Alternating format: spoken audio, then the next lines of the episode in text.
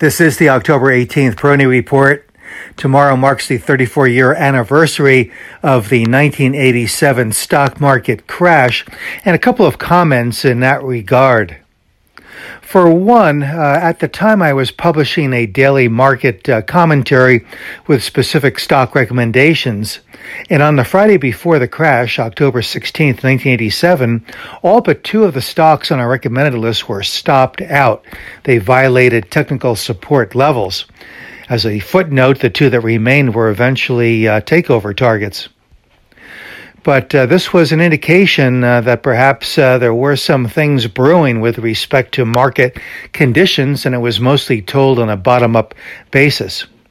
The other thing to keep in mind, too, is that uh, it's a reminder that we are still in that month of October certainly not quite as uh, rough a month historically as September, but it has had its fair share of very significant market declines, or at the very least, uh, significant uh, volatility. So we're not quite out of that um, cycle yet. The uh, month of October. So, this uh, cycle could uh, continue for another week or more, and it's something to be mindful of.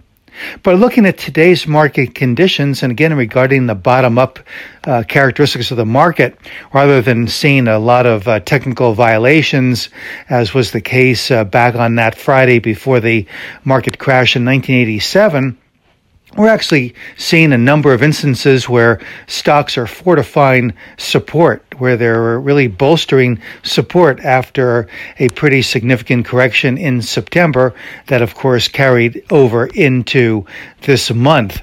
So that uh, really paints a much different uh, picture than what we saw 34 years ago, and certainly, in my opinion, a much more constructive one. So I think that the uh, underpinnings for the market here are quite good.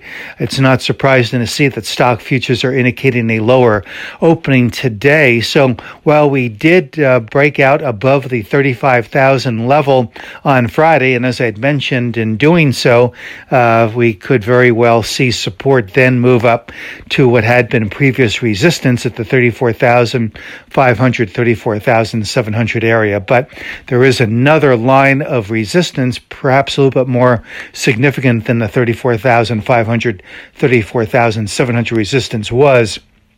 And that's pretty close to where the market finished off on Friday. So some back end fill here not surprising, and I would uh, probably argue constructive uh, for the uh, longer term and even for the short term. I think uh, that with support increasing here, it does preserve a pretty attractive risk to reward ratio, especially longer term, but even shorter term. I think there's a pretty good opportunity that the Dow could move to or even cross the 36,000 level by the end of this year. This is Gene Peroni at Peroni Portfolio Advisors. All expressions and views presented on this podcast are the opinion of the commentator and may be subject to change. AAM makes no recommendation as to the suitability of any investment and may make a market or have financial interest in any security or sector discussed. Past performance is no guarantee of future results. Investors should consult a financial professional before making any investment decision.